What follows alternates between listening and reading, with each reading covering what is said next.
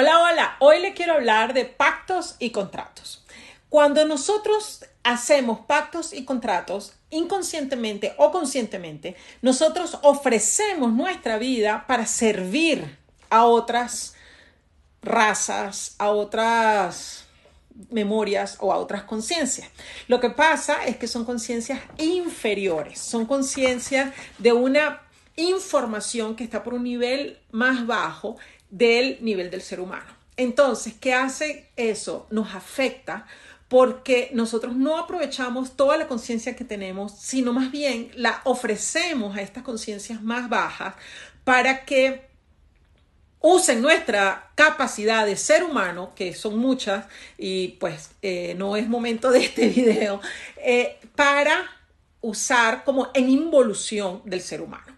Entonces, eso es importante revisarlo.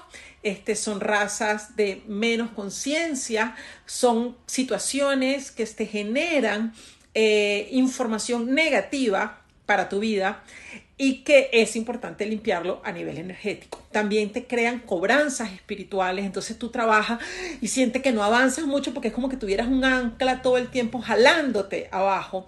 Y cuando tú estás buscando conciencia, sientes que no avanzas porque tampoco te permite ese contrato llegar a esa conciencia que está disponible para ti por ese pacto o ese contrato que tú hiciste.